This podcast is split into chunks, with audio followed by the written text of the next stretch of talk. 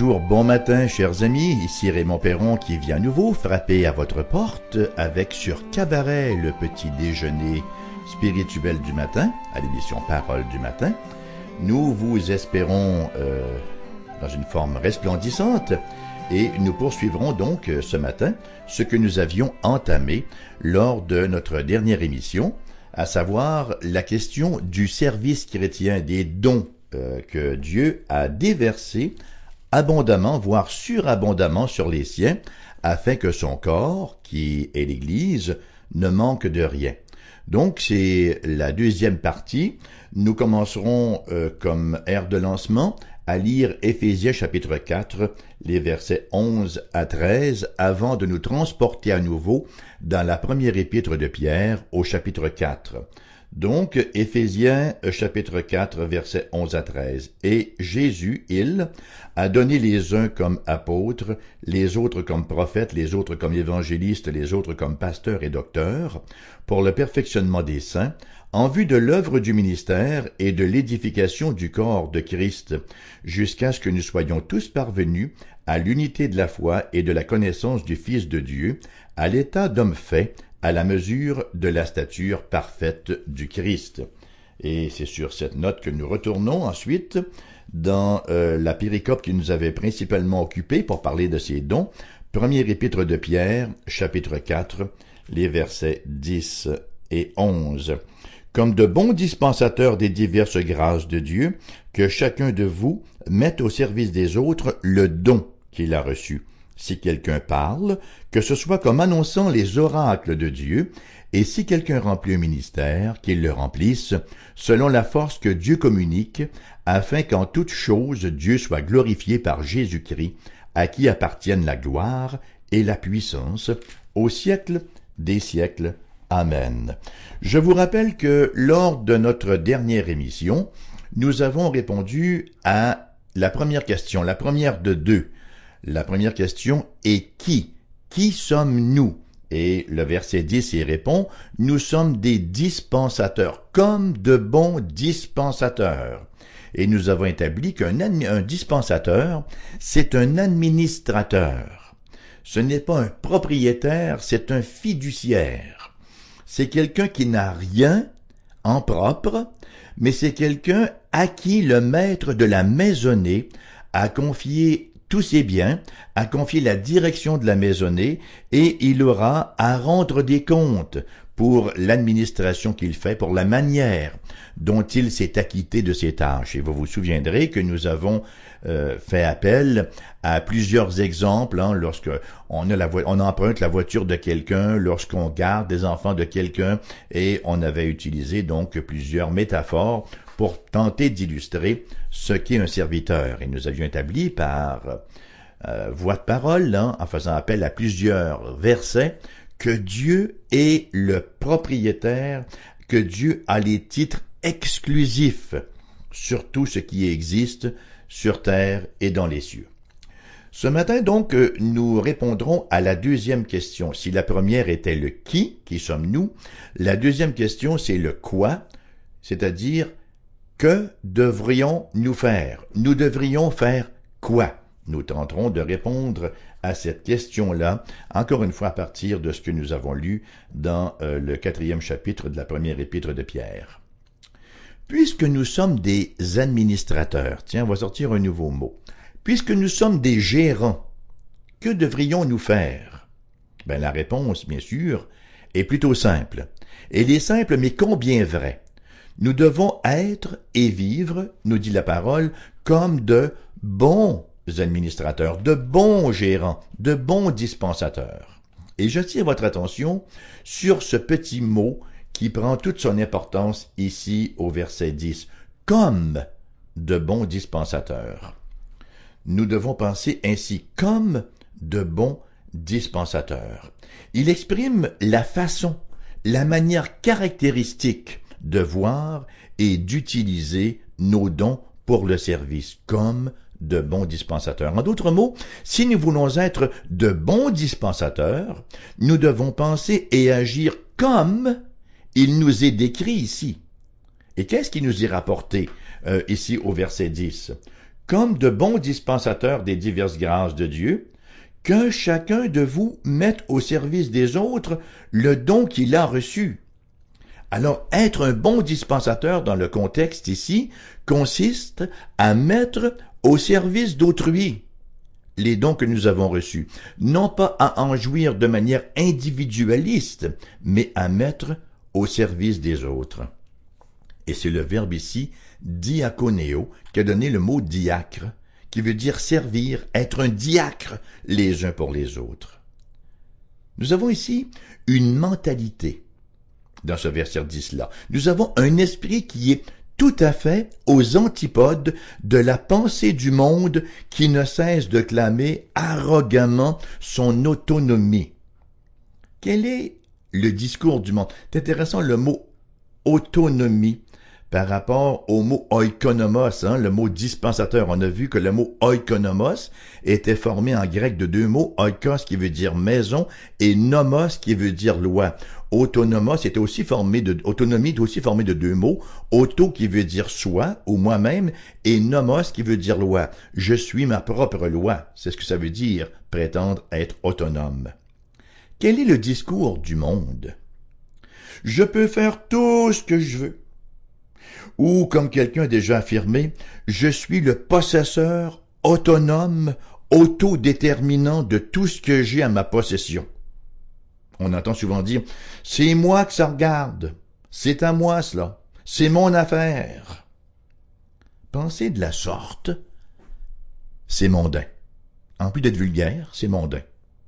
Un bon dispensateur, un administrateur fiable, un gérant productif, des dons de Dieu voit dans chaque opportunité de sa vie, dans chaque don, une occasion de service. Qu'est-ce qui faisait le travers de celui qu'on appelle le mauvais riche? Pourquoi est-ce qu'on l'appelle le mauvais riche? Vous savez, dans, la parabole de Lazare et le mauvais riche, pourquoi est-ce qu'on dit que le riche était mauvais? Est-ce que être riche, c'est mauvais en soi? Absolument pas. Hein, c'est Dieu qui détermine de confier des richesses en plus grande quantité à quelqu'un euh, plutôt qu'à un autre. Il le décide souverainement et la personne qui a reçu ces richesses-là aura aussi à répondre de l'utilisation qu'elle en a faite. Nous recevons de Dieu toutes choses et la Bible nous dit que Dieu nous donne toutes choses pour que nous en jouissions mais en même temps, il nous donne toutes choses pour que nous soyons aussi des canaux de provision les uns pour les autres.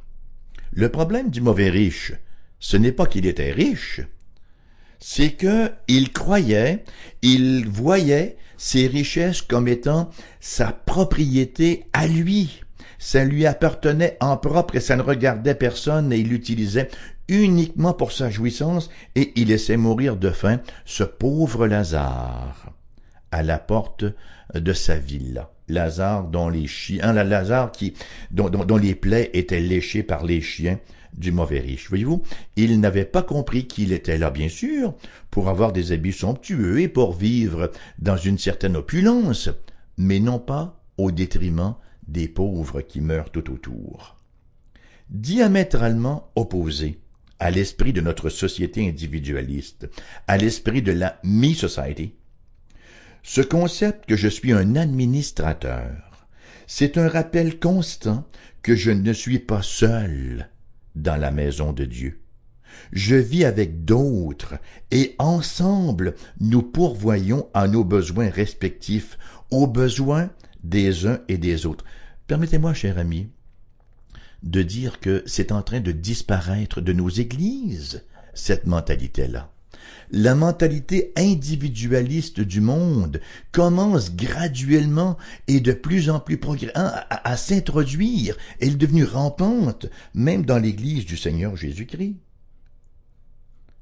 Nous sommes dans la maison de Dieu et nous ne sommes pas seuls dans la maison de Dieu, nous vivons avec d'autres et c'est ensemble, dans la mise en commun de nos dons, que nous pourvoyons nos besoins respectifs des uns et des autres il est impératif. Je vais encore être plus insistant que cela, tiens. Une redondance. Il est impérativement nécessaire, ça c'est mis en caractère gras, que nous développions cette conscience. Que cette perspective gouverne nos pensées et dirige notre conduite. Nous recevons de Dieu toutes sortes de dons que nous devons utiliser au service les uns des autres. Comme nous sommes loin ici de la mentalité du consommateur, je viens à l'église pour ce qu'elle m'apporte. Vous avez peut-être déjà entendu cette absurdité aberrante. Quelqu'un qui dit, je vais à l'église quand j'en ressens le besoin. Est-ce qu'on peut être plus consommateur que cela? Je vais à l'église quand j'en ressens le besoin. C'est un produit de consommation et je vais chercher ma dose spirituelle lorsque j'en ressens le besoin. Pauvre idiot! Est-ce que c'est irrespectueux? Non. Je pense que c'est la réalité de dire une chose comme ça parce que c'est une idiotie que de dire qu'on va à l'église uniquement lorsque on en ressent le besoin. Je vais à l'église pour ce que cela m'apporte. Combien viennent à l'église pour ce qu'ils peuvent apporter, pour ce qu'ils peuvent contribuer? On entend parfois des gens qui disent Ouf, je ne reçois rien de l'Église. La question qu'on est en droit de poser à ces gens-là, tu ne reçois rien de l'Église, mais qu'est-ce que tu y as mis? les services qu'une Église peut offrir ne peuvent être autres que ceux que les membres contribuent. Qu'est-ce que c'est qu'une Église? C'est la somme des gens qui la composent. Je voudrais avoir ceci, je voudrais avoir cela, etc., etc., mais il faut bien que quelqu'un le fasse. C'est dans la mise en commun des dons que Dieu nous a conférés, les uns aux autres, que nous pouvons effectivement nous offrir ces services-là que nous pouvons répondre aux besoins, satisfaire les besoins, combler les besoins les uns des autres.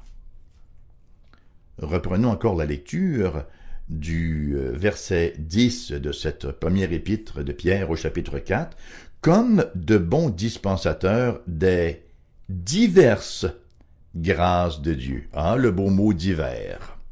Les diverses grâces de Dieu.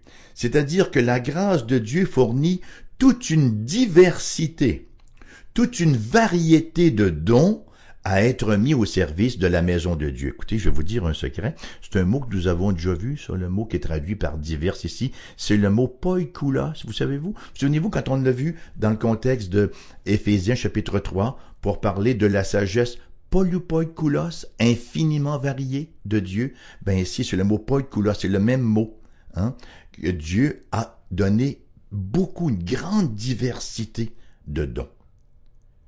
Éphésiens, euh, nous l'avons vu là au chapitre 3 verset 10, c'est pourquoi les dominations et les autorités dans les lieux célestes connaissent aujourd'hui par l'Église la sagesse polypoikoulos, infiniment variée de Dieu.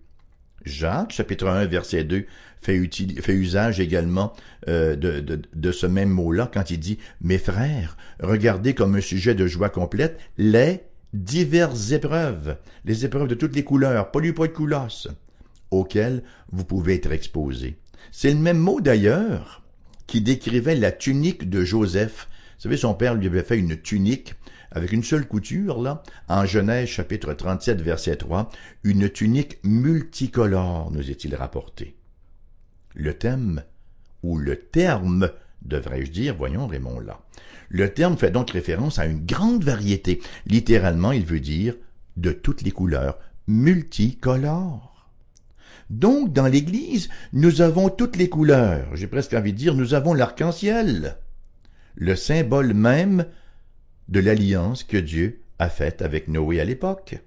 Nous avons toutes les couleurs. Dieu, dans sa générosité, dans sa sagesse infinie, infiniment variée, a donné à quelqu'un ce qui manque à quelqu'un d'autre, de sorte que nous sommes des canaux de provision divine, des canaux de providence divine, les uns pour les autres. Vous savez, il me semble que nous avons tendance à être réductionnistes dans notre conception des dons. On dit, bon, il y a les pasteurs et les diacres, et les autres regardent passer la parade, regardent passer le train. Mais il n'y a pas seulement des pasteurs et des diacres, il est vrai qu'il existe deux offices qu'on appelle les pasteurs ou les anciens ou les évêques, là c'est le même mot qui est employé interchangeablement dans la parole de Dieu. Alors il y a les pasteurs et les diacres. Mais il y a une variété infinie de dons que Dieu, dans son opulente générosité, a répandu sur nous. Il a fait des dons aux hommes et, quelle est belle l'expression, comme de bons dispensateurs des diverses grâces de Dieu. Comme il en a répandu en grande quantité. Bien sûr que Pierre ne nous donne pas ici une liste de dons de l'esprit, ce qu'on appelle les charismes. Les qui d'ailleurs sont souvent des dons naturels sanctifiés par Dieu à la conversion. Lorsqu'on vient au Seigneur, Dieu ne change pas nos gènes, mais il sanctifie nos dons. Et bien sûr, on, ne fait pas la fi des dons surnaturels qui ont été opérés à l'époque néo-testamentaire. Donc Pierre ici ne nous donne pas une liste de charismes, une liste de dons, mais il mentionne deux catégories. Hein. On va regarder au verset 11 qu'est-ce qu'il nous raconte. Alors vas-y mon Pierre. Si quelqu'un parle, que ce soit comme annonçant les oracles de Dieu, si quelqu'un remplit un ministère, qu'il le remplisse selon la force que Dieu communique à chacun. Alors il fait mention de deux catégories ici. C'est intéressant quand même. Il fait mention de deux catégories, le parler et le service. Le service en général. Dans Romains chapitre 12, versets 6 à 13, et dans 1 Corinthiens chapitre 12, verset 4, nous retrouvons beaucoup de dons. Et d'ailleurs, 1 Corinthiens chapitre 12, verset 4 nous dit, il y a diversité, tiens, ça ressemble au mot divers qu'on a vu ça. Il y a diversité de dons, mais le même esprit. Ces dons ne sont donc pas Nous ne sommes pas autonomes, mais nous sommes des administrateurs. C'est important de se rappeler aussi comment nous découvrons nos dons. Est-ce que pour découvrir nos dons là, je vais me lancer dans une longue période de jeûne et de prière jusqu'à ce que les joues me touchent ensemble et que je sois tellement faible que je, devienne incapable de me déplacer? Et là peut-être aurais-je une vision, une révélation des dons que j'ai. Est-ce que ce, ces dons-là se découvrent dans la contemplation euh, alors que je regarde le mur de ma chambre et subitement il y a un mot qui apparaît là écrit par le euh, ce morceau de cet avant-bras n'est-ce pas à l'époque du livre de Daniel là qui écrit sur le mur le don qui est le mien. Vous savez comment on découvre nos dons? C'est tellement simple l'Évangile. On, on, on hyper mysticise si vous me passez le néologisme, l'évangile. C'est vrai qu'il y a un mysticisme chrétien, mais attention, l'évangile céleste se vit sur une base terrestre, c'est sur la terre que ça se passe. Les dons, c'est aussi simple que cela, sont mis en lumière dans le service. C'est en servant qu'on découvre nos dons. Il est normal de se demander quels dons nous avons reçus, mais nous n'obtiendrons jamais la réponse dans l'introspection en se contemplant le nombril jusqu'à ce qu'il fonde. Dans la découverte de mes dons, je dois garder à l'esprit quelques questions fondamentales. Et en répondant à ces questions-là, je vais être conduit immédiatement à la conclusion qu'elles sont mes dons. Vous prenez premièrement le bottin des membres et vous vous demandez qui est-ce que je sers? Ah, ben ici, il y a Madame Chose et Monsieur Intel. Ah bon, c'est vrai, ils ont besoin de... Est-ce que je peux faire quelque chose là-dedans? Quels sont les besoins des gens dont les noms figurent sur le bottin de mon Église? Quelle contribution puis-je faire pour améliorer le bien-être des autres avec mes dons de discours, de parler, ou encore avec mes dons de service. Est-ce qu'il serait bien peut-être, oui, effectivement, je parle assez facilement, est-ce que je pourrais pas donner un petit coup de fil à Madame X là pour l'encourager un tout petit peu parce qu'elle passe des moments difficiles, ou est-ce que je pourrais pas aller faire une petite étude biblique avec Monsieur Untel et l'encourager un peu parce que sa foi a l'air un peu euh, vacillante par les temps qui passent, ou est-ce que je pourrais pas donner un petit coup de main euh, à Madame d'à côté là qui, qui a de la difficulté à faire son ménage parce que elle est malade, voyez-vous? C'est dans la simplicité du quotidien. Quelqu'un disait un jour, c'est en faisant les choses que les choses se font. Comment puis-je utiliser mon temps? Comment puis-je faire usage de mes énergies, de mes ressources pour le bien d'autrui? C'est aussi simple que cela. La découverte de nos dons. C'est pas quelque chose d'extraordinaire. Il y a un catalogue en page 38. Non. C'est dans le service du quotidien Être à l'image de Dieu, comme on le mentionnait dans une des émissions Paroles à propos, c'est être des remplisseurs de vide et des formateurs d'informes. C'est de contribuer à aider hein, tous ceux qui sont dans le besoin, à commencer par les frères en la foi. Alors en prenant le bottin de l'Église, là, vous avez déjà une très très bonne idée de ce que sont vos dons, et en vous posant la question, comment puis-je utiliser mon temps, mes énergies et mes ressources pour le bien de ces gens-là? Permettez-moi de conclure. Nous sommes des administrateurs, nous sommes des serviteurs, nous sommes des esclaves, mais le, le mot n'est pas péjoratif ici. Dans la maison de Dieu, nous ne sommes pas des agents libres. Nous devons gérer de manière responsable. Nous devons gérer de manière sage et productive les dons que le maître de la maison nous a confiés. Nous vivons dans la maison de Dieu. Quand on va dans la maison des autres, il y a une façon de faire, hein? Il y a des règles à suivre. On ne mettra pas nécessairement nos pieds sur la table du salon. Bon, vous comprenez ce que je veux dire. Nous sommes dans la maison de Dieu. 1 Timothée chapitre 3 verset 15 nous dit, je t'écris ces choses, Pierre-Paul dit, je t'écris ces choses afin que tu saches comment il faut se comporter dans l'église qui est la maison de Dieu, la colonne et l'appui de la vérité. Nous vivons dans la maison de Dieu, non la nôtre. Conséquemment, nous vivons selon les règles de Dieu. Nous sommes théonomes, non pas autonomes. Nous vivons selon les normes, les règles de Dieu, non pas les nôtres. Et nous ne sommes pas seuls dans cette maison-là, mais nous vivons avec d'autres. Pierre décrit les croyants en termes de frères, en termes de pierres vivantes, et ici au verset 10, il utilise l'expression les uns les autres. D'ailleurs, les, images de l'Église sont aussi fortes et éloquentes hein, dans la parole de Dieu. On utilise l'image du peuple de Dieu, le corps du Christ. Tous les membres de mon corps sont complémentaires et contributifs. Ainsi en est-il du corps du Christ. Nous sommes tous des membres complémentaires qui devons être contributifs. Une autre image également que la Bible emploie, c'est le temple du Saint-Esprit. La, partie pardon, la plus importante de notre vie comme chrétien est liée à ceux de la même maison que nous les ignorer, vivre comme s'ils n'étaient pas là, serait un triste signe que nous ne connaissons pas le Maître. Aimer le Christ et ne pas aimer les frères, c'est un paradoxe, un oxymore. Ce serait dire j'aime la tête mais j'aime pas le corps. Nous avons été extraordinairement gratifiés par notre Maître pour le service des uns et des autres. Quelques-uns de ces dons, comme on a vu, sont discursifs consiste dans le discours, dans le parler, alors que d'autres sont de l'ordre du service que nous sommes appelés à mettre au bénéfice des uns et des autres. Nous ne sommes rien d'autre que des canaux de provision mutuelle. Nous devons, nous œuvrer au mieux-être des autres, à leur amélioration à partir du temps, des ressources et des habiletés qui sont les nôtres. Nous ne nous appartenons pas à nous-mêmes, mais nous sommes la propriété de quelqu'un d'autre. 1 Corinthiens chapitre 6 verset 20, nous lisons ce qui suit. Car vous avez été rachetés à un grand prix. Si nous avons été rachetés, nous appartenons à celui qui nous a rachetés.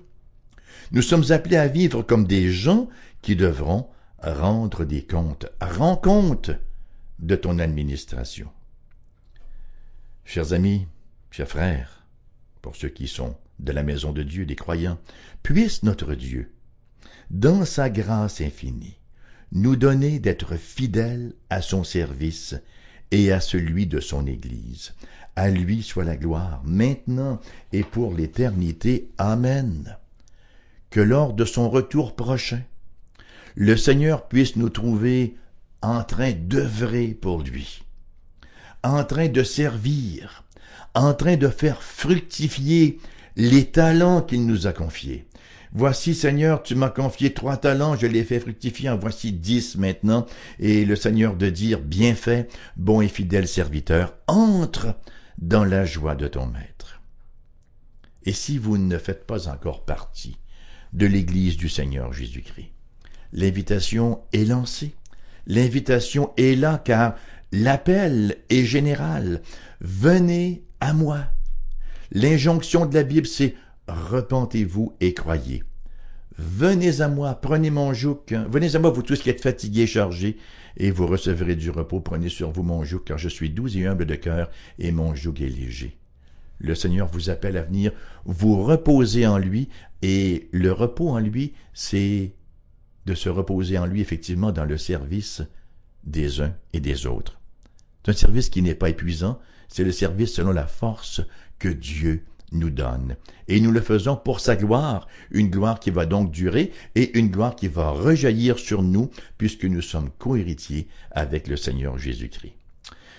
Voilà que se terminent ces deux émissions sur ce thème si important des dons qui a commencé, là, qui s'est mis en branle avec cette lecture d'Éphésiens chapitre 4, les versets 11 euh, à 13, où il nous est dit que Dieu a fait des dons aux hommes. Il y a eu bien sûr les hommes dons, hein, les offices, là, puis il y a aussi toute la pléthore, tout, tout, tout, le carrousel de dons qu'il a répandu sur tous les croyants. Je vous souhaite une belle journée, une superbe de belle journée à, l'antenne de Foi FM, que votre foi puisse faire de grands progrès dans votre relation, dans votre intimité avec le Christ Jésus, dans la lecture de la parole, et que vous puissiez servir à sa plus grande gloire, et bien sûr au bien de son corps qu'est l'Église. Bonne journée et à la prochaine. Oh, j'allais oublier de vous mentionner, comme faire se doit, euh, notre courriel, notre adresse Internet. Bon, ben vous allez d'abord sur le www.cfoi-fm.com et là vous allez sous le lien radiodiffusion. Profitez-en donc pour faire un peu de tourisme pendant que vous y êtes, pour visiter le site, voir qui nous sommes, voir ce que nous offrons comme service et voir également où sont nos églises. Et si vous ne trouvez pas d'église à proximité de chez vous, ben, écoutez, entrez en communication avec nous. Nous avons le bottin de toutes les églises évangéliques chrétiennes de la région de Québec, tant sur la rive nord que sur la rive sud, et nous nous ferons un plaisir de vous diriger vers une église de votre voisinage afin que vous puissiez être mis au profit de l'enseignement de la parole et des dons de l'église et contribuer vous-même. Et vous pouvez également nous téléphoner 88 688 0506 vous pouvez aussi nous écrire à ERBQ, casier postal 40088, Québec QC G1H2S5. Voilà, à la prochaine. Au revoir.